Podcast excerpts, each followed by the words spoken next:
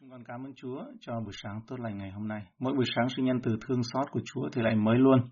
Mình xin lời Ngài là ngọn đèn soi chân chúng con và là ánh sáng cho đường lối chúng con. Trong danh Jesus Christ. Amen. Hôm nay chúng ta quan sát câu hỏi phần tiếp theo ở trong loạt bài về thiên đàng, Paradis, Eden, rồi à, âm phủ, địa ngục, hỏa ngục. Câu hỏi đó là cơ đốc nhân có ngay lập tức lên thiên đàng sau khi họ chết hay không? Cơ đốc nhân sẽ đi đâu sau khi chết? Có phải ngay lập tức họ lên thiên đàng? Còn đối với những người chưa được cứu thì ngay lập tức xuống địa ngục. Kinh Thánh có nói người chết đi đâu và khi nào thì đi hay không? Một giây con người sau khi chết sẽ là gì? Điều gì xảy ra trong tích tắc hoặc chớp mắt tiếp theo sau khi một người chết? Đích đến rõ ràng phụ thuộc vào việc một người đã ăn năn và tin cậy nơi Đấng Christ hay họ từ chối hy vọng duy nhất về sự sống đời đời.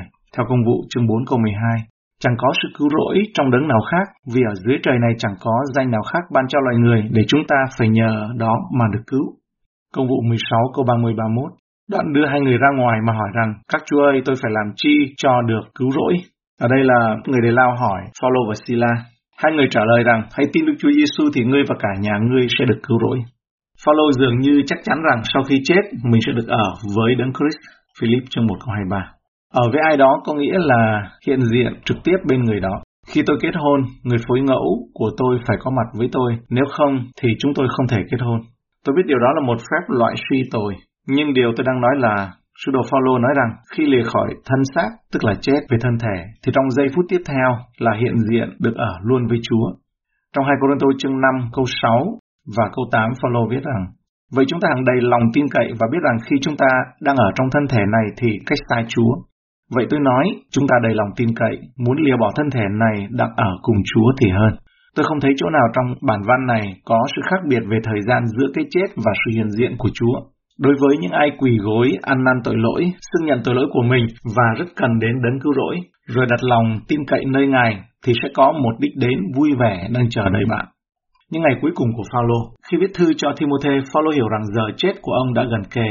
Chúng ta không thể biết có phải ông đã nghe lỏm được điều này từ lính canh hoặc từ một thiên sứ của Chúa hay chính Chúa Giêsu Christ báo tin.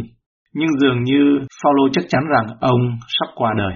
Trong 2 Timôthê chương 4 câu 6 đến câu 8, Phaolô viết: Về phần ta, ta đang bị đổ ra làm lễ quán, kỳ qua đời của ta gần rồi. Ta đã đánh trận tốt lành, đã xong sự chạy, đã giữ được đức tin. Hiện nay mão triều thiên của sự công bình đã để dành cho ta. Chúa là quan án công bình, sẽ ban mão ấy cho ta trong ngày đó. Không những cho ta mà thôi, nhưng cũng cho mọi kẻ yêu mến sự hiện đến của Ngài. Có một vài điều quan trọng cần lưu ý trong những lời của Phaolô ở đây. Đầu tiên ông nói rằng kỳ qua đời của ta gần rồi. Sự ra đi đang kề cận này được viết trong bối cảnh của đoạn văn đây. Sư đồ Phaolô nói tiếp rằng, hiện nay mão triều thiên của sự công bình đã để dành cho ta, Chúa là quan án công bình, sẽ ban mão ấy cho ta trong ngày đó. Vậy thì ngày đó là ngày nào? Dường như sự ra đi của Phaolô đã gần lắm rồi và ông sẽ được trao mão triều thiên của sự công bình vào chính ngày hôm đó. Bạn có thấy được điều này hay không? Phaolô sắp rời khỏi trần gian và điều đang chờ đợi ông là vương miện của người công bình sẽ được trao cho ông vào chính ngày hôm đó.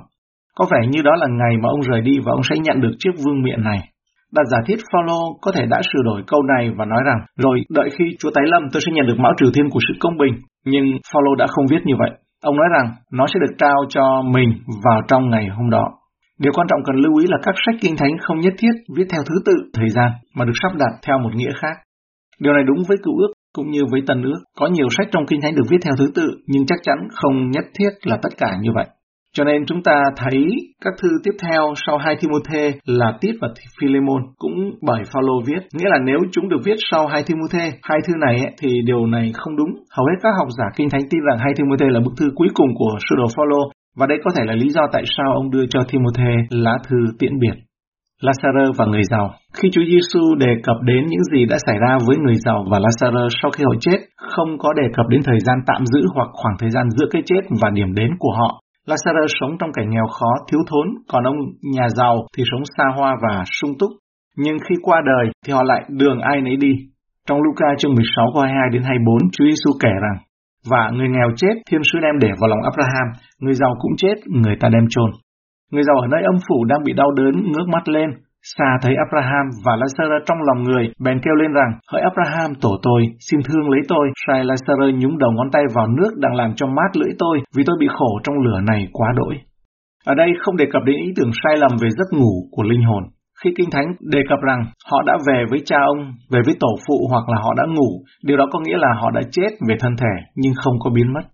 Trong răng chương 11 câu 1 đến câu 14 thì kể về câu chuyện mà Lazarus bị ốm nặng sau đó rồi chết mà thề đến gặp Chúa Giêsu.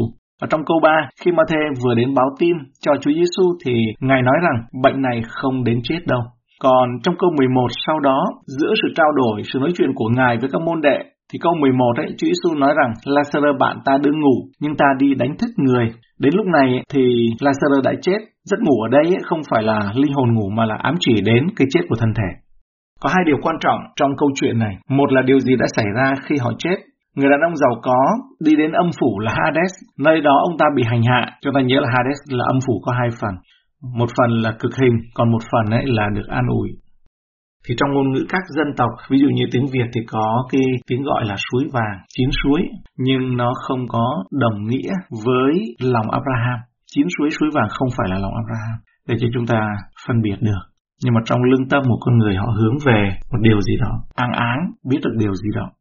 Tại âm phủ bên phía mà người giàu bị hành hạ, và hành hạ ở đây cũng không phải là chúa quỷ hèn hạ, nó đến nó tra tấn, mà là trong lửa nóng quá đội. Chúng ta nhớ là Chúa Giêsu cầm chìa khóa của sự chết và âm phủ nhé. Trong khi Lazarus được các thiên sứ mang vào lòng Abraham, vì vậy cho nên khi mà xem hay là nghe những cái tài liệu nói rằng có chúa quỷ để tra tấn hành hạ ấy, thì nó không đúng với kinh thánh.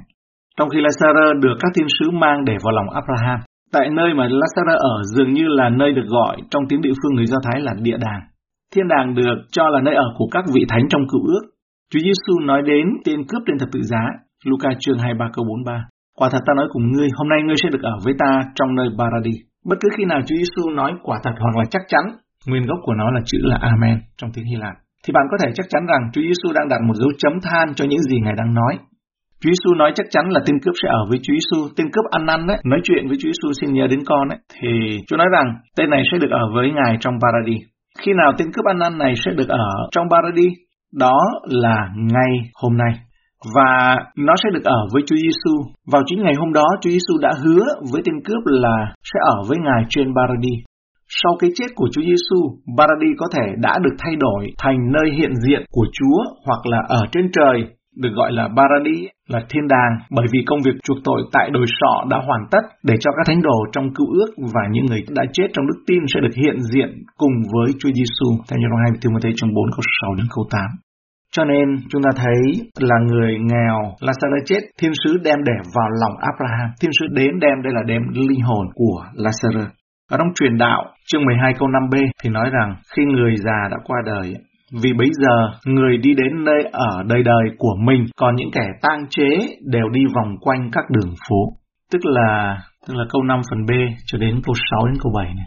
Lại hãy tưởng nhớ đấng tạo hóa trước khi dây bạc đứt và chén vàng bẻ, trước khi vò vỡ ra bên suối và bánh xe gãy ra trên giếng, và bụi tro trở vào đất y như nguyên cũ, và thần linh trở về nơi Đức Chúa Trời là đấng đã bàn nó. Ở đây chúng ta thấy hiệp với câu chuyện mà Chúa Giêsu kể đấy, thì khi mà Lazarus chết, Thiên sứ đem để vào lòng Abraham. Đây là linh hồn của Lazarus. Ở trong truyền đạo cho chúng ta thấy là thần linh trở về nơi Đức Chúa Trời là đấng đã ban nó. Nhưng mà còn sao về thân thể thì sao? Trở về với bụi đất, trở vào đất y như nguyên cũ. Tiếp theo ở đây, Ê-tiên nhìn thấy gì trước khi ông chết? Ê-tiên nhìn thấy Chúa Giêsu ở trên thiên đàng khi cửa trời mở ra. Đó là một đặc ân rất đặc biệt. Khi Ê-tiên bị ném đá vì công bố tin lành, ông đã nhìn thấy Chúa Giêsu đang đứng bên hữu Đức Chúa Trời khi mà thấy trời mở ra. Ở trong công vụ chương 7 câu 55 đến 60, nhưng người được đầy dẫy Đức Thánh Linh, mắt ngó chăm lên trời, thấy sự vinh hiển của Đức Chúa Trời và Đức Chúa Giêsu đứng bên hữu Đức Chúa Trời, thì người nói rằng, kìa ta thấy các tầng trời mở ra, và con người đứng bên hữu Đức Chúa Trời. Bây giờ chúng kêu lớn tiếng lên, bịt lỗ tai lại, cùng nhau chạy a lại, chạy ùa lại, kéo người ra ngoài thành, rồi ném đá người. Các kẻ làm chứng lấy áo sống mình để nơi chân một người trẻ tuổi kia tên là Sauler.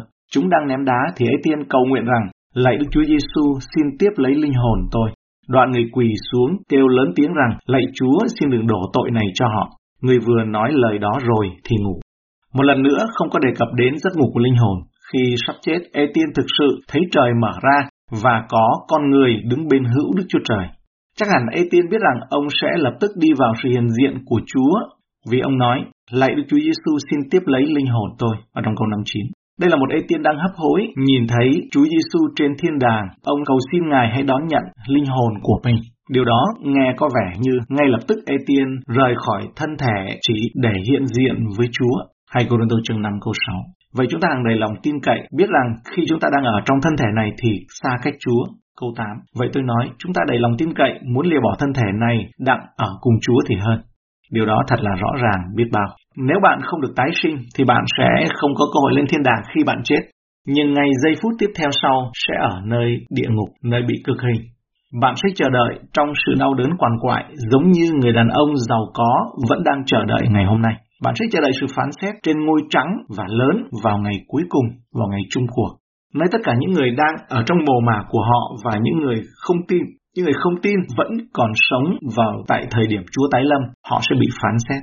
Theo như Khải Huyền chương 20 câu 11 đến 15. Bây giờ tôi thấy một tòa lớn và trắng cùng đấng ngồi ở trên, đứng trước mặt ngày trời đất đều trốn hết, chẳng còn thấy chỗ nào cho nó nữa. Tôi thấy những kẻ chết cả lớn và nhỏ đứng trước tòa và các sách thì mở ra.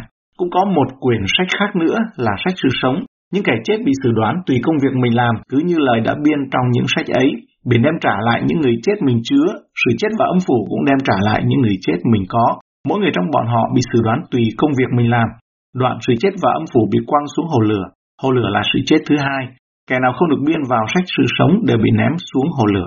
Nhưng Đức Chúa Trời đã cung cấp một cách để bạn được cứu chuộc đối với những ai quỳ gối ăn năn, thú nhận tội lỗi của mình và rất cần đến đấng cứu rỗi kêu cầu danh của Ngài và đặt lòng tin cậy nơi Ngài sống và bước đi theo Chúa Giêsu mang thập tự giá mà theo Ngài thì sẽ có một đích đến vui vẻ đang chờ đợi bạn.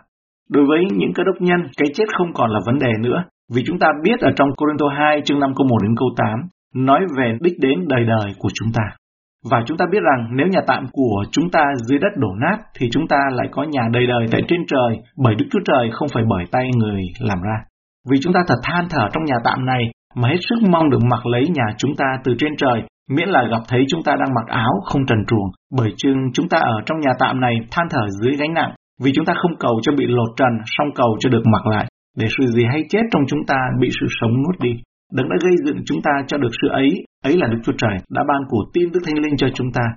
Vậy chúng ta hàng đầy lòng tin cậy và biết rằng khi chúng ta đang ở trong thân thể này thì xa cách Chúa, vì chúng ta bước đi bởi đức tin chứ chẳng phải bởi mắt thấy. Vậy tôi nói chúng ta đầy lòng tin cậy, muốn lìa bỏ thân thể này đang ở cùng Chúa thì hơn. Đó là nơi bạn sẽ ở một tích tắc sau khi bạn chết. Đó là nếu bạn được sinh ra một lần nữa là sinh ra lần thứ hai được tái sinh ấy. Đó là khi mà con người được sinh ra một lần nữa từ trên cao ở trong danh Chúa Giêsu.